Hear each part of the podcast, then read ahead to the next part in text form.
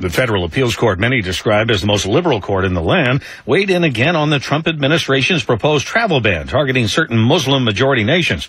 A three judge panel of the Ninth Circuit Court blocked enforcement of that ban, saying the administration has failed to explain why it should be enforced against grandparents, grandchildren, aunts, uncles, nieces, nephews, and cousins.